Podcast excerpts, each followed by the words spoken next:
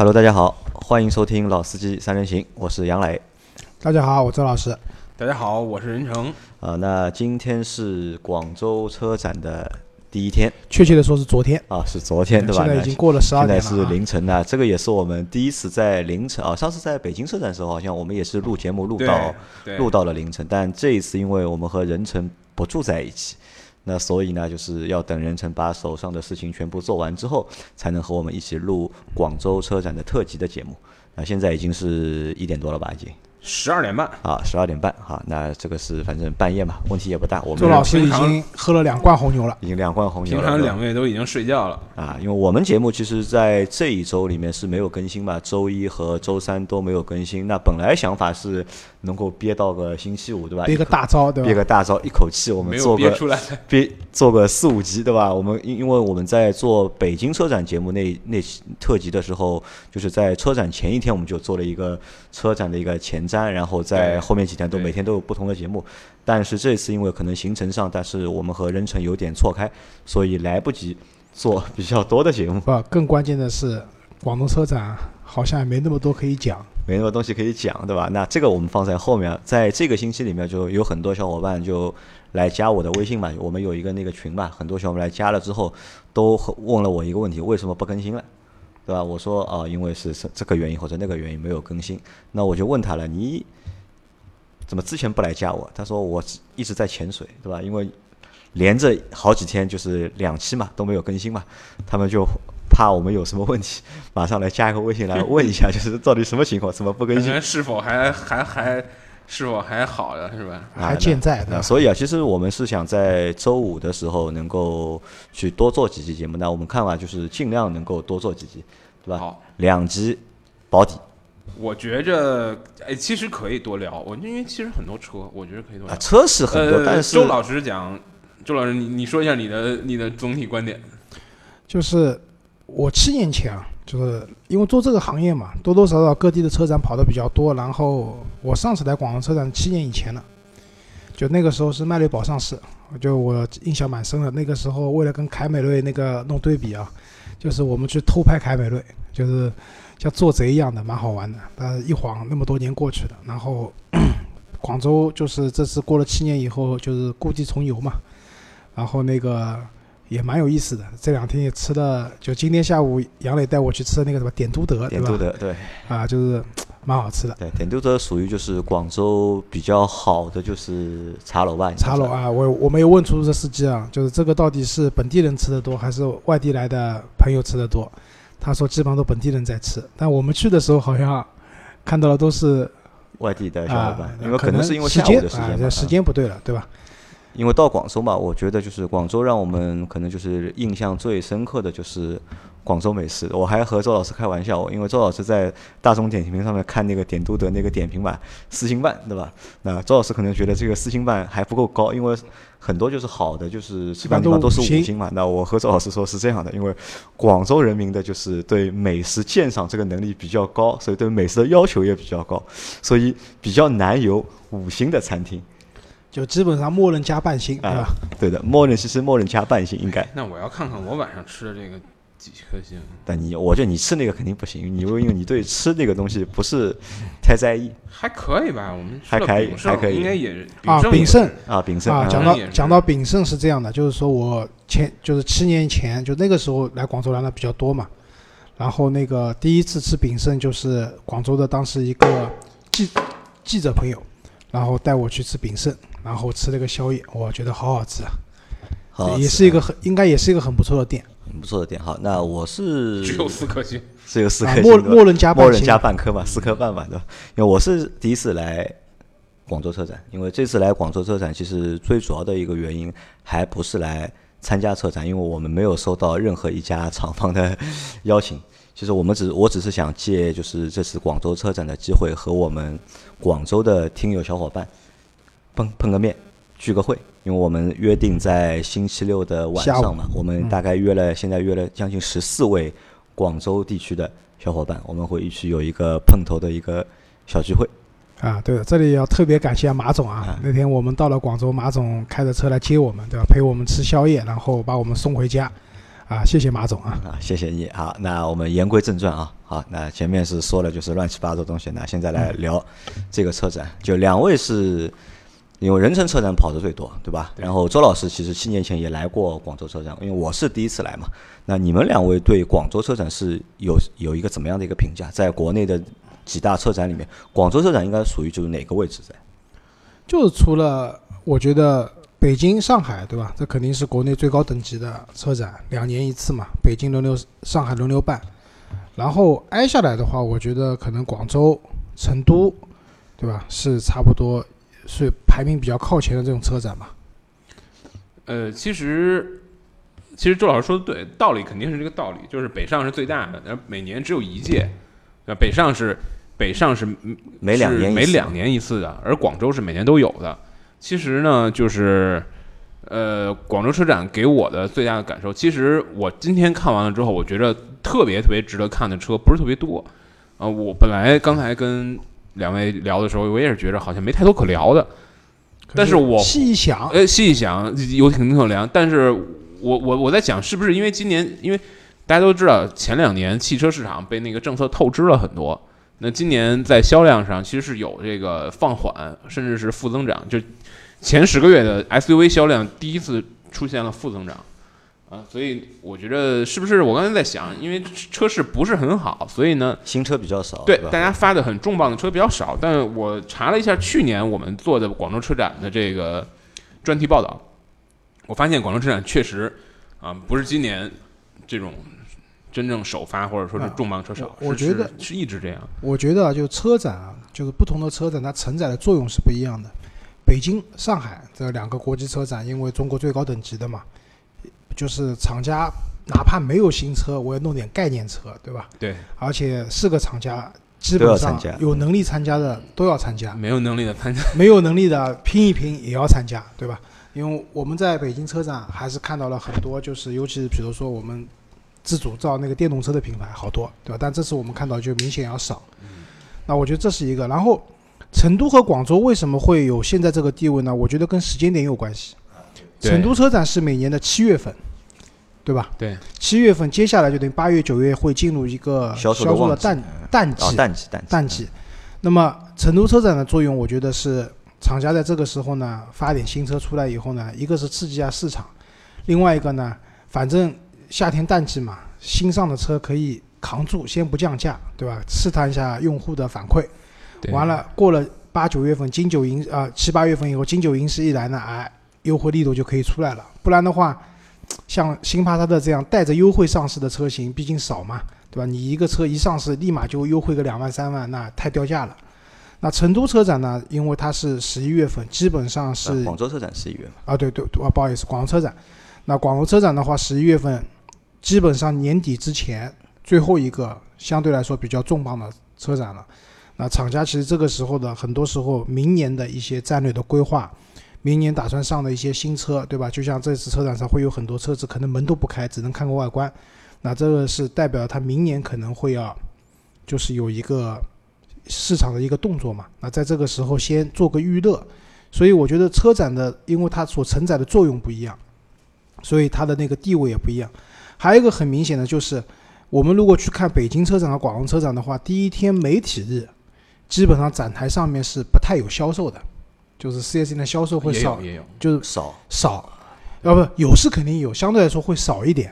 但是成都、广州很多。成都、广州，就像这次广州的话，我们基本上到展台上接待我们的全都是销售。对，因为我们两个，因为我们没有换那个媒体证，我们是拿那个扫码进场的，可能他觉得我们没有带证，啊可能就是普通的就是消费者。啊，对，就很多销售过来就开始推销车子了嘛。那这两个车展其实，那其实北京也好，上海也好，到后面也都卖车，都没问题的。但是可能像广州啊、成都车展这样的，就是从一开始就是以卖车为目标的车展，对吧？相对来说可能还是不太一样，我觉得啊。对，尤其是成都车展，其实更明显，因为成都车展它有一个向西部的辐射作用，还有很多西部的比稍微比较偏远一点的地区的人，他可能在当地去同时比较很多车的话，是个比较难的事儿。困难，对吧？店比较难可能比所以他才会较少，对，他会对于他们来讲，可能汽车也是一个，不过对于谁们来讲，汽车也是个大宗消费嘛。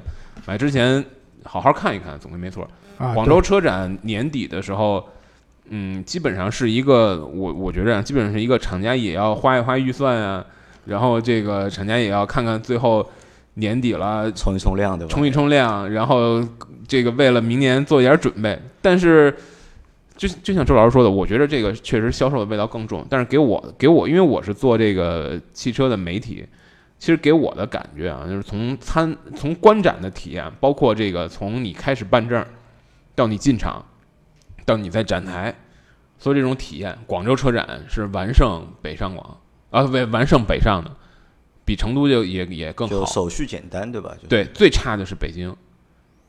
啊其其实实我觉得还好吧，其实我觉得还好，就是办证的流程什么，我觉得还 OK。就是上海也好，北京也好，就是车展，因为两次我们都办了嘛，其实都还还算比较简单，我觉得。呃，你如果有一个很简单的比较，就是如果你在广州车展，给我很切身的体会，因为因为杨磊在之前就问我，杨磊办媒体证的经验肯定不太丰富，所以他之前就问我说这个媒体证怎么办？我说你不用着急，你到现场办就可以。特后来我们别特别简微信上面申请，啊还蛮方便。广州车展是中国所有车展里边唯一一个可以扫微信进的。广州车展是中国车展一唯一一个，啊你到那个办媒体证的窗口这儿，办媒体证的人会帮你想办法办，就是他会他会去帮你想办法。你看你你是记者或者你是媒体的这个从业者，他会帮你想办法办。比如说你他要求要身，比如一个很很现实，我今天没有带身份证。啊，因为我昨天在酒店办入住的时候，我把身份证拿拿出来了。酒店做完入住，他把身份证包插在那个房房卡的套子里，我就没有把身份证放回我的书包。所以我今天没带身份证，他就会马上帮你想办法，说，哎，你有没有驾照，或者你有没有其他的可以证明你身份的，或者你有没有照片。如果在北京你遇到这种事儿，肯定是不行的。你就你就等着麻啊，烦。可能我觉得也是和从这个和就是规格有关，因为这个规格相对来说不是最高级的，所以相对来说这个管理真的真的不会太严。真的不是。你看到那个办证的管理人员的态度，包括场馆的人员的态度，你就会知道什么叫官僚主义害死人，你就会知道为什么广州是最开放的城市。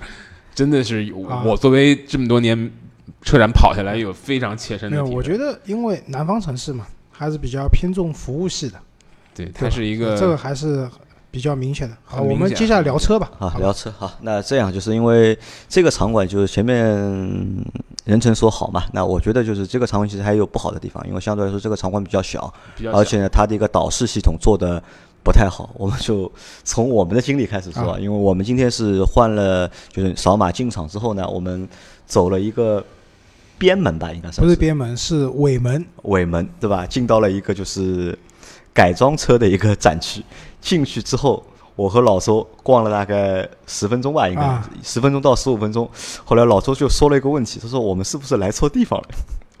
那我说应该没有错，那可能这个就是什么？就是它的一个导视系统做的有有点问题，因为我们一般都会就是让大家从正门进去，对吧？但是它是正门也开放，尾门也开放，啊而且也没有一个明确的一个标识那。我觉得是这样，就是它多开两个门呢，肯定是方便大家入场，这没有没错的。就但是呢，就是我们进去以后可以看到，就是我们那个其实是 B 区吧，好像是，就是它那边有新能源的展位，然后还有那个就是豪车馆，对吧？就是法拉利，啊，今天好像没有看到法拉利，就是保时捷啊、什么阿斯顿马丁啊这些车子。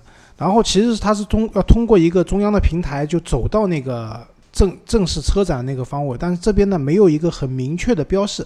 所以我们上去以后呢，就有点晕了。当然后来就是问了保安以后就过去了嘛。主要是我回忆起了七年前是这么走的。好，那我们就是这个广州车展，它一共分了三层嘛，有一楼、二楼和三楼，其实不是嗯它是两两层两层啊，对的，就是一点一、一一点二。一点二。对你说的那个，你你觉得像在三楼呢，是因为它中间有个夹层，可能是吃饭啊，就是休息的地方，在往上其实就两层。好，那我们从一楼开始说，好吧？就是我们一个馆一点一开始，说一点一，啊，一点一开始说，呃好，吧？一楼的一点一一点一馆有哪几个品牌？有那个东风雪铁龙、吉利汽车、马自达，还有本田、东风风行和那个起亚，起亚。对吧？啊这几个就是任晨看了哪几个？全看了吗？呃，我重点看了风行和马自达，风行和马自达，对吧？起亚我扫了一眼，啊，那这两个我们都没怎么看。那这个馆你你没你没看吗我？们看了呀，这但我主要我们主要看的是吉吉利利，看了，主要看的好像看的最多的是吉利。那你看吉利什么车？新的那个博越不是博越，就是那个缤瑞和啊，缤越缤越，缤越，缤越缤越和缤瑞嘛啊缤瑞这两台车，因为这两台车之前我都没有看到过实车嘛，今天看了之后觉得就是都不错，就是和就是在之前网上看到的照片和实物对比起来之后啊，觉得这两台车外观和内饰做的都不错啊。我这边觉得啊，就是吉利的车的现在这个车机系统啊，做的不错，就是可能就是车机系统打开以后，里面有最多图标的车机系统就是吉利的。就之前不是有小伙伴发给我们有在吉利 4S 店上班的小伙伴发给我们看，就是我们老司机三人行是可以在那个吉利的那个车机系统里面听的嘛。就是那我今天去看了那套车机系统，就它那说白了就是套安卓系统嘛，只不过它那个安卓系统里面的图标真的好多啊，就是功能好丰富。可能以前我们就是常规讲，一个车子里面有个大屏，可能里面有导航，对吧？设置一下什么音乐之类的。啊，现在其实随着这种车联网的这种越来越普及、越来越发达了，那以吉利为代表的这些车型啊，就是之前我跟杨来讨论说配置的问题，对吧？国产车的配置越来越丰富了。那么我觉得不光是丰富的问题，还是功能性上，更多的是让你在车上去用这块东西，用起来更方啊、便也。可能跟你平时在家里面用一个 Pad 或者用一个电脑的感觉是差不多的，对吧？这这个是就是以吉吉利为代表的这样的一个，因为后面我们说比亚迪什么他们也是这样嘛，就会让你在用车的时候这个人机互动方面，就是会感觉非常好。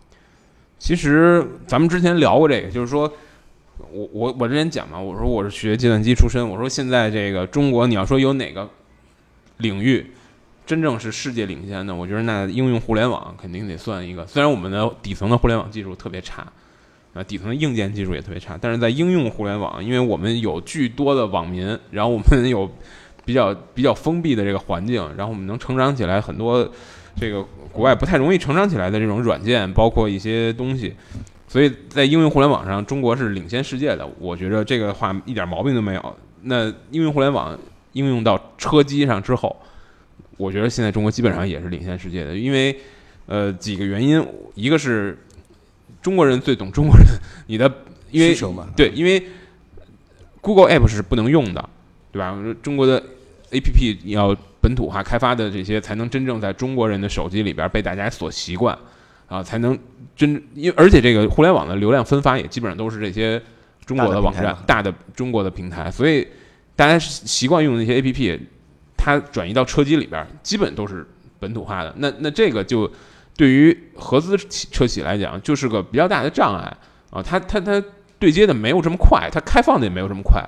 啊，包括像语语音控制，像这种东西，对吧？连宝马现在都用咱们那个那个科大的那个科大讯飞，宝马原来用 New Nuance，现在也都换了，啊因为他们讲他们内部的评测之后，觉着科大科大讯飞做得更好其。实现在汽车用科大讯飞做供应商的人家非常多。我们之前去那个华伦运通的发布会，都是很多都是，对啊都是科大讯飞。所以所以就是说，我们在应用互联网这个方面，汽车也很领先，对吧？你要从实能实现的功能，能对接的这种这个各各种业务，比如说对接个收停车收费啊，甚至有的地区可以用车机对接这个加油站和过路费。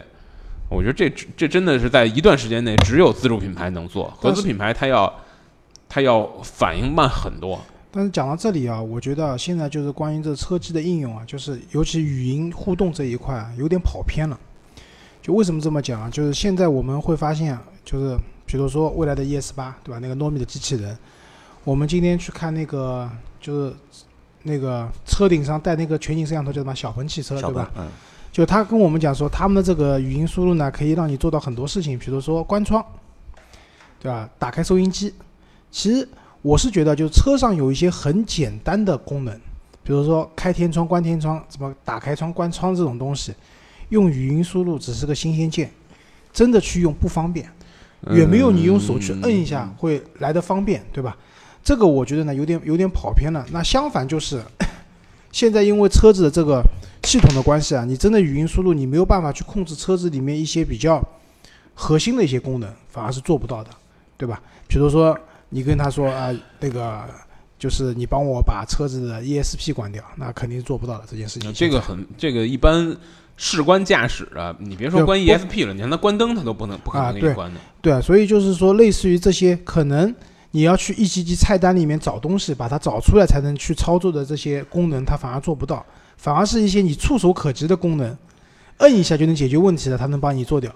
那其实这个东西，我觉得可能用处并没有那么大。语音控制嘛，我觉得算一个噱头，就没有什么太大实实际的作用。哎，其实我的感觉跟周老师不一样，呃，因为我们每天开不一样的新的车，可能我我可能会接触这些东西会更多。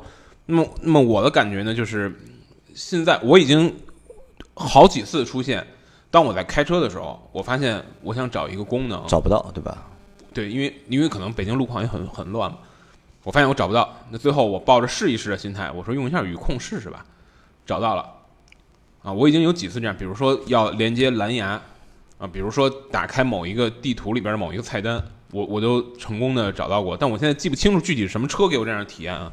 那不一样的车，那这是其其二呢，就是说周老师说的很多看似嗯你触手可及的功能，为什么要用语控？我觉得这个很简单，因为从两个方面来说。第一方面呢，就是语控它本身对你整个车的，因为你要装语控这个东西，那么它对你本身成本的增加不是特别。你既然决定要装了，那那么那么你你装语控和添加一个让它帮你开窗、帮你开收音机、帮你换台，这没有成本的，对吧？那不不不加白不加嘛。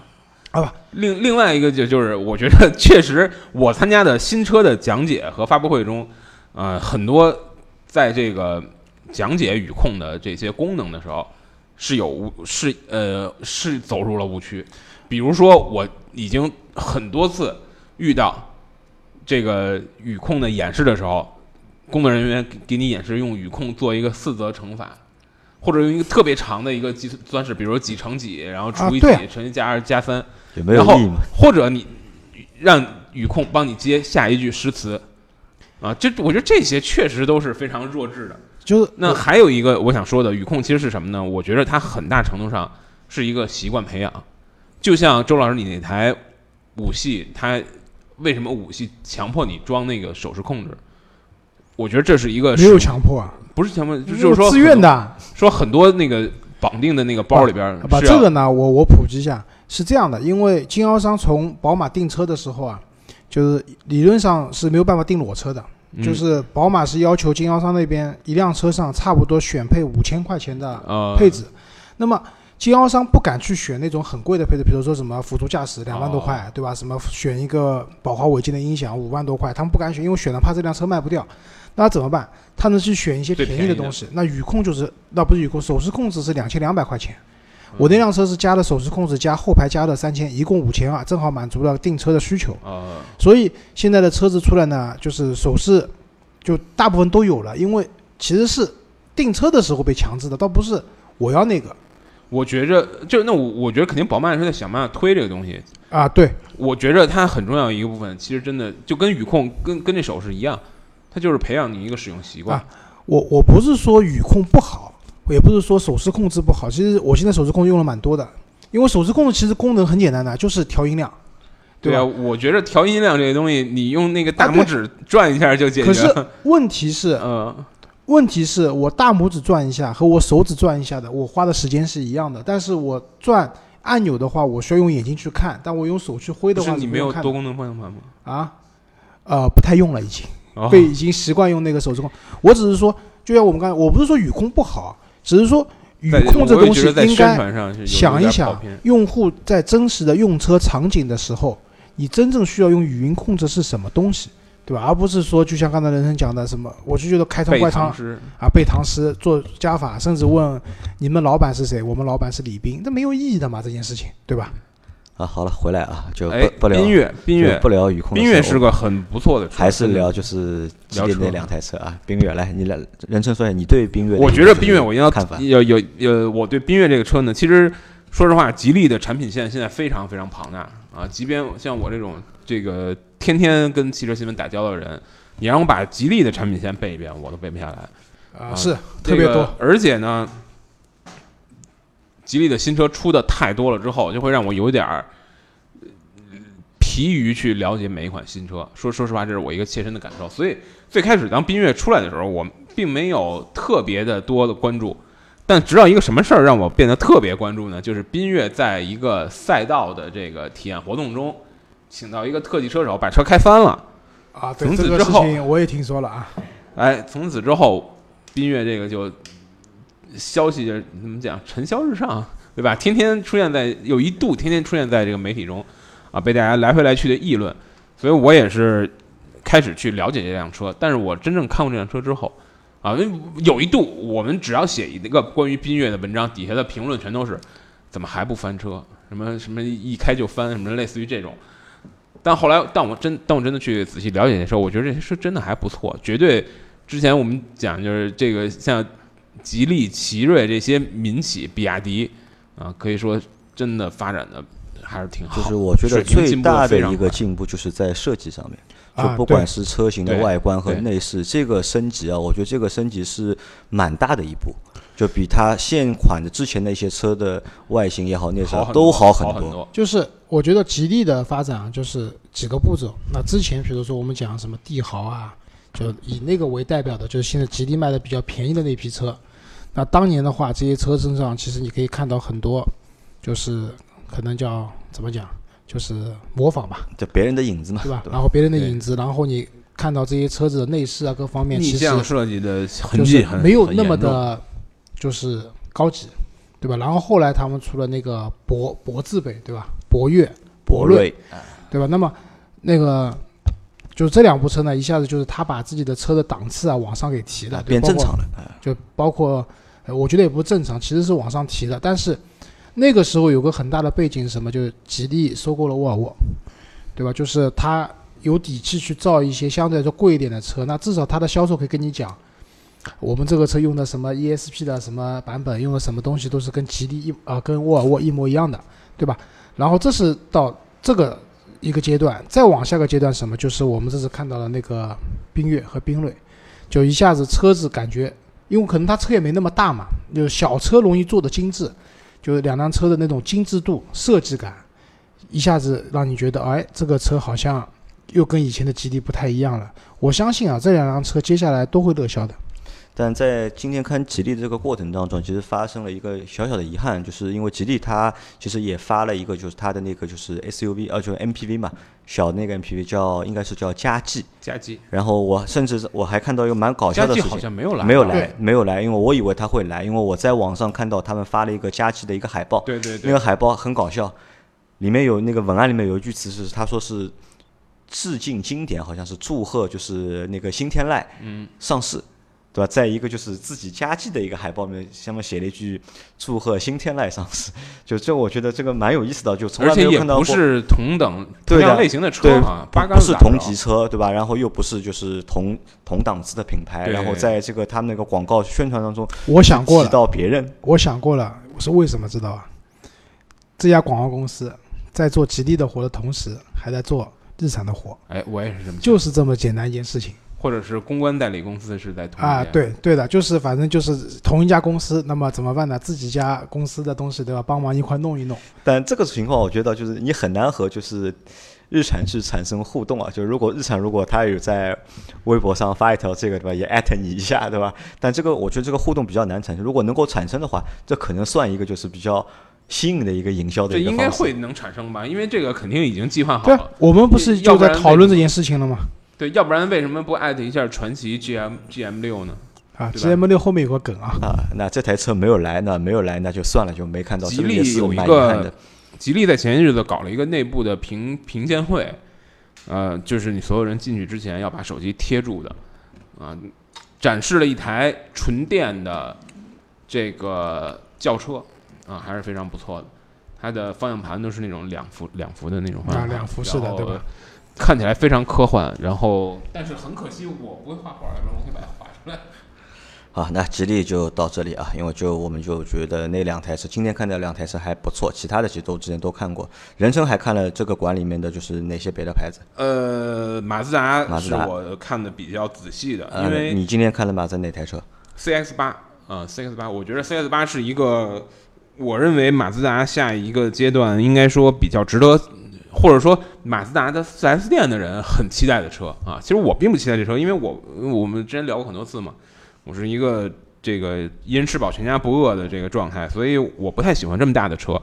但我很喜欢马自达这品牌，我看了 CX 八，在北京车展的时候，CX 八就亮相了，但是当时呢，展出的是一台很显然的进口车啊，那车是右舵的。那么今天在这个，而且那个车应该是个柴油发动机，在在北京车展。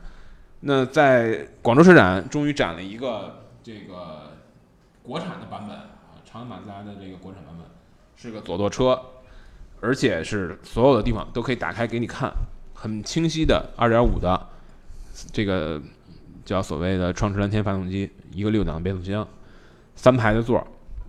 但是我觉得这个车啊，今天他还发了一个预售的价格是二十四万到啊二十六万到三十四万，有点贵啊。有点贵。我觉得这个车，嗯，很有可能要凉，很有可能要凉。首先，首先一点就是说它的体型，先给大家介绍一下，它对标的应该，它自己想对标的肯定是汉兰达啊，对，肯定是这个锐界。锐界就是啊，这些车，但是呢，其实它的情况更接近于什么呢？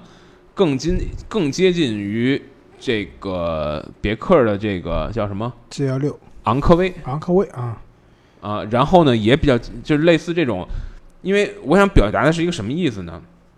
汉兰达是一个标准的中型的 SUV，锐界也是一个标准的中型的 SUV，但如果你仔细看昂科威的话，昂科威可不是一个标准中型 SUV，它是一个紧凑型拉长放大的，对对，包括这个现代的 iX 四五途胜也都是这种标。这个一个紧凑型 SUV 拉长，所以你看那个 CX 八的这个车身参数，你会发现这车窄，但特别长，它比这个汉兰达还要长。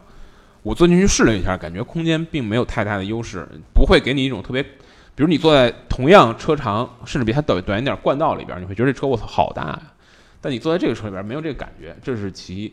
其二呢，这个车的内饰实在是让我觉得无力吐槽，就是马自达的内饰一贯不太好。一贯不太精致，但是呢，有一点好处就是马自达内置通常设计的还是比较简简洁，因为马自达的内饰比较年轻化、欧化的，就是马自达内饰欧化的，一直很欧化。呃，但是你坐在这台车里，你看那个仿 劣质的仿木的那个木纹装饰，包括那个那台展车，它竟然装了一个汽配城范儿的那种全包围的脚垫，是那种。棕色的，就是而且我喜欢说大变色的那个脚垫。而且我觉得不单单是马自达一个品牌，这一次我们看到很多车用的脚垫都是这路子，对，都他妈很土。我而且我想一个是土，还有一个什么味道都好重。今天我们坐了好几台车，我们都觉得这个车面坐个一分钟我就要晕过去了，对吧？我想可能是什么？是四 S 店拿来的车，也可能是这个原因啊。对的，就是这种汽配成范的东西，肯定是四 S 店提供。然然后呢，这个车。就是说，本来大家对这个尺寸的车的第三排就带有很大的这种成见，对吧？你每当跟人讲说我们是一个七座 SUV 的时候，肯定有人说你这最第第三排坐不了人吗？那这车显然也第三排跟同大小的车一样啊，都都坐不了人，并且它还挺窄的。另外还有一个很严重的问题啊，我觉得这不是车的问题，这是这个车不适合咱们的市场的问题。首先它。两点五的排量在燃油这个税上就就吃点亏，对吧？这一年差几千块。另外呢，就是所有的人，我看我们的文章下面的留言就是说，你一个二点五的自吸怎么去和人二点零 T PK 啊？首先动力上肯定是吃亏，不用说的。呃，从数据上，从加速上，包括从你，我我虽然没有开过 CX 八，这车没有试驾，但是你可以想见。啊，它跟一二点零 T 的冠道，或者跟一个二点零 T 的汉兰达，能达到那个动力性能，肯定是不可同日而语。但是呢，还是有人喜欢马自达的这个二点五的自吸，对吧？今天我的一个同事去参加这个马自达的专访，他跟我说，专访上有一个小姑娘问了一个非常嘚儿的问题，北京话非常嘚儿，就是说这个非常怎么讲，非常让人难以回答，或者说让人下不来台的问题。说那个这小姑娘说是这么问的，问这个销售总监说这个听说你们马自达哦，说网友都说你们马自达是一个佛系的品牌，啊，车只卖有缘人，只只卖本来就能看得上他的人。公关公关总监笑了笑说：“那当然是这样的，难道我们要把车卖给一个不喜欢我们车的人吗？”其实马自达真的就是这么一个状态，所以我觉得 CX 八是一个可能同级别中。它很有特色的车啊，但是真的销量我觉着不是特别看好。因为我们开老王的阿特兹，对吧？二点五的车子以后，就是这个车子确实不一样。就是你跟现在普遍的二点零 T 的动力去比的话，那动力上肯定比不上。对。但是开自吸加加一个六 AT 的变速箱呢，就有它的自己的一些韵味在里面。而且马自达那变速箱做的非常好。啊，对，所以我是觉得啊，就是这个车子可能你刚刚讲那么多，我觉得最大的劣势来自于什么？就是说，想要买一个这样体型的 SUV 的人，可能对空间是看重的，对，而对这种运动感对并不看重。对他未必要一个 2.0T 的加速，2.5六六 AT 他可以接受没问题，但是空间可能空间不够，而且加上。价格上，因为它对标的竞品是汉兰达这类车的话，因为大家知道汉兰达几乎没有优惠的嘛，市场上，对甚至还要加价。前段时间，对吧？它的车是卖的很贵的，就是买辆汉兰达基本上都是奔着三十万去的，对吧？但是你现在就是第一，你这个品牌的号召力可能跟丰田比还是差一点；第二个，车子的这种舒适性啊、空间感也不够的话，那就是就是要凉要要凉的节奏，好吧。包括这个品牌也是会变得越来越小众，我觉得。呃，不一定，我觉得不一定会越来越小众，因为你可以看到这届这个广州车展有一个很，不是说这届广州车展吧，就近近期的车市上的新车有一个非常清晰的这个这个趋势，就是你发现大家喜欢走这个运动化的路线啊，即使它车并不是一个运动化车，但它要装的很运动化的样子，哪怕像凯美瑞，它都会要出一个运动版，对吧？啊，所以我觉得道理很简单，就是市场从一个原来的增量市场变成一个存量市场之后，市场越来越饱和之后，竞争就会越来越细分，就市场就会越来越细分。那反而是不是这种比较个性的车会迎来一个啊稍微好一点的这个？这个我觉得跟厂家的目标有关。其实那个小姑娘问的问题蛮好的，就是佛系品牌卖有缘人嘛，对吧？那我觉得能买马自达的人，现在基本上都是有缘人。有缘人，有缘，啊绝对是有缘人。对，啊，那我们换一个品牌啊，然后我们说一下那个东风的雪铁龙。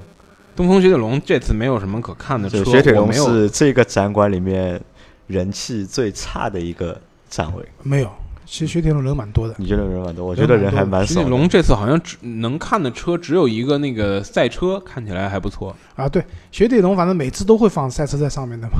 对吧好，那我们再往下走啊，就是起亚呢，就是起亚有车你有印象？呃，起亚是这样，起亚这回是发了 KX 五，就是小改款的 KX 五，基本上也是一个不让看内饰的状态啊。我在那儿看了一会儿，拍了几张照片。它主要是外观修修补补啊。我看了这个之前，因为这次它也没有报道太多它的这个动力，包括配置的这个信息。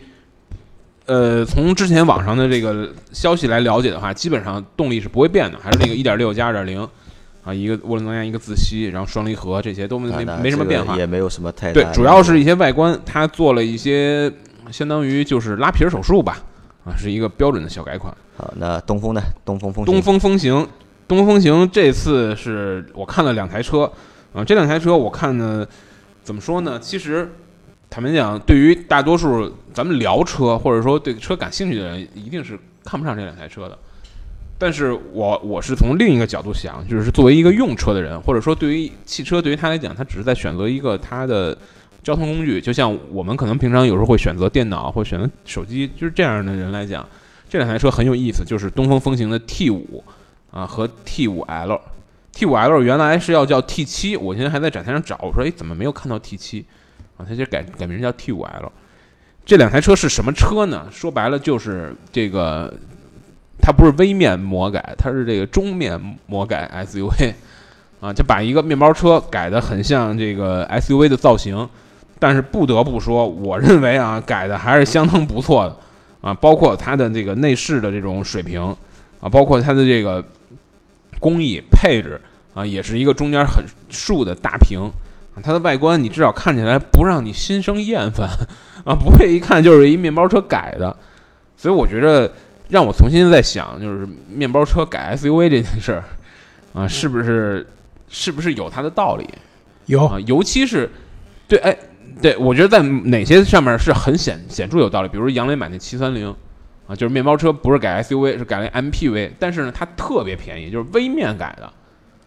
那我觉得这个道理很很简单了，就是我单纯的需要一台配置过得去，然后整整个差不多这个是给是坐人的车，并且空间要特别大，而且我钱还不多。但是你别忘了，T 五不是这个定位，T 五定位超过十万了，这个车并不便宜。你用同样的价钱可以买到一台，如果你你能接受科沃兹或者是这个沃兰达或者是这个福睿斯这种紧凑型的合资的低端轿车的话，是能买到的。但是你你如果用这笔钱去买一个 T 五或者叫 T 五 L，是不是值得呢？我觉得这个是我我特别想好好再去对比，好好再去体验一下的事儿。至少你从配置上看，从内饰做工上看，我觉得啊，从空间上看，它它是有它的道理。我觉得是这样，就这些车最大的特点，就跟着你刚才讲的那些车比的话，它的最大的优势是什么？空间，对吧？是真大，是真大啊，特别大，对吧？你就是十万块钱你可以买的车多了，朗逸也能买，对吧？对，很多车都能买，但是问题是它能带给你的这种空间的，就对于空间有很高要求的人来讲的话，就是这就是它的市场定位所在嘛。啊，那我们再看一下，就是这个馆的最后一个品牌啊，是那个东风的本田。东风本田这次好像没有什么新车，我没有太看东风本田。东风本田是这样，就东风本田，我们去仔细看了一下，就主要一款车嘛，就是它新上那款就要接替思铂睿的那款车，就是哦那款车我一直没找到它那个田吗？啊，不不不就是雅阁吗？对它啊对现在还没有公布它的一个就是中文的名字。就是这个车我一直没找到它中文名字嘛，就是 Inspire，就这个车我觉得就是和雅阁比较大的区别什么，就是它的那个尤其车的后半部分的那个流线啊，确实我觉得做的还蛮漂亮的。这跟雅阁是一样的呀，一毛一毛一样，呃，不太一样，一毛一样，真的，一模一毛一样。一样。那我们觉得，我非常们看着这么觉得不太一样。我仔细的对比过，这个车跟雅阁只有两个地方不一样。第一个地方就是它的配置跟雅阁不一样，就是它的这个这个发动机没有低功率版，它只有高功率版。那个雅阁 1.5T 有个低功率，然后另外一个就是它的顶配有个可变悬架，CDC 的悬架啊，雅阁没有啊，仅此而已。我觉得从其他地方侧面的。观感上面和雅阁还是不太一样的。我觉得这辆车可能更就是更像东风本田的车子吧。不一样吗？肯定一样的肯定一样的。呃，我倒觉得不它可能是不是一些配色的细节啊，可能因为确实就就是我觉得这辆车，因为它本身是接替斯铂瑞的嘛，那斯铂瑞本质上也是雅阁嘛，对吧？但只是那个一个欧版，一个美欧版一个美版嘛。那 但这辆车给我的感觉是什么？就是说我看完以后还蛮心动的。第一个空间是也真的挺大的，对吧？然后另外一个的话就是内饰啊各方面啊给人的感觉就是还蛮运动的。这个是就是因为斯铂瑞作为那个东风本田当时的一款 B 级车的话，从上市之初我就去参加它的活动，它那个时候就是它的主要卖点是什么？就是可以换标成讴歌，对吧？就这是它最大的卖点。但是其实中国用户并不买账嘛。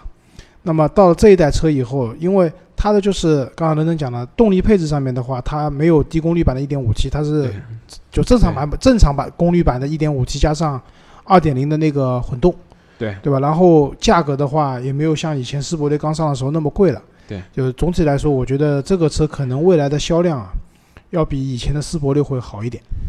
呃，而且我们在前一段时间是对是前后试了这个凯美瑞和雅阁。啊，我也我也我也在更长一段时间之前简单的试了一下这个 Inspire，感到这一代的不管是 Inspire 还是雅阁，都比凯美瑞明显的更有诱惑力，不管是混动的版本还是纯天然机的，这个诱惑力在哪里？是在动力的感受上，还是驾驶的感？从几乎每一个方面，我觉得雅阁都更好。那我我觉得是这样，就是我们楼下有个大姐买了一辆那个混动版的凯美瑞，然后我我是觉得，就至少从外观上，雅阁或者就是东本的这个 Inspire 更更吸引我，对吧？然后就是内饰的话，就是我也觉得是更吸引，因为我都没开过嘛。那至少就是从观感上面来说，就本田的这两款产品要更吸引我一点。本田的内饰，它没有太多的豪华感，说是实话，它没有太多豪华感，但是呢，它让你觉着没什么问题啊，哪哪都挺好的，然后也没有哪个细节让你感觉我靠好奇怪，或者我靠好廉价，嗯，或我靠不好用。丰田没有不好用的地方，但是呢，它设计的太奇怪了，因为这一代丰田的车都是设计的，用我讲就是特别有存在感。啊，它的那个中控台设计是一个像那种日本和服那个衣襟的那种啊感觉，就是个不对称的。你可以不买我，但是你必须得记住我。它不对称之后有个问题，就是它的那个面积啊变得很难布置。它这个面板是一个不对称情况下，它很难布置。它的那个屏幕就做的特别小。你你看那个凯美瑞的，我们当时借的是一个运动版的车，你看了之后你会觉得，哎呀，这个屏幕不像是这个时代的产物啊，它的所有的按键都都在屏幕的边上，用做的很大个儿，而且手感很差。呃，屏幕的那个界面能到什么程度？我看了那个界面，第一个反应就是，我靠，这个界面跟佳能的打印机一定是一一一个 UI 设计出来的，你知道吧？凯美瑞这一代车，它的底盘做的非常好，我认为底盘做的非常好，真的是舒适性和这种过弯的这种稳稳健的这种程度平衡的很好，因为它这一代新的平台啊，把底盘的重心降得非常低，而且在设计之初就很大程度上为这个操控性做了一些考虑。所以，当你很快的去开这个车的时候，啊，包括你快速过弯的时候，它侧倾控制也很好，它的这个整个底盘也都很好。但是这个车啊，动力系统太差，动力系统完全是一个这个慢性子，极慢的慢性子。而本田它底盘也很好，而且它的方向盘更灵更敏锐，它的动力系统也特别好。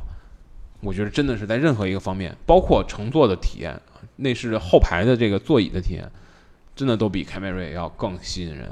啊，好吧，那我们这一集就先到这里，然后所以我们只录了一个馆，啊，对，大家等我们下一集，可能这样录有点慢，但我们下一集要改变一下方式呀，好吧？那这集就先到这里，感谢大家的收听，谢谢大家呃拜拜听我们的下一集。一会儿见。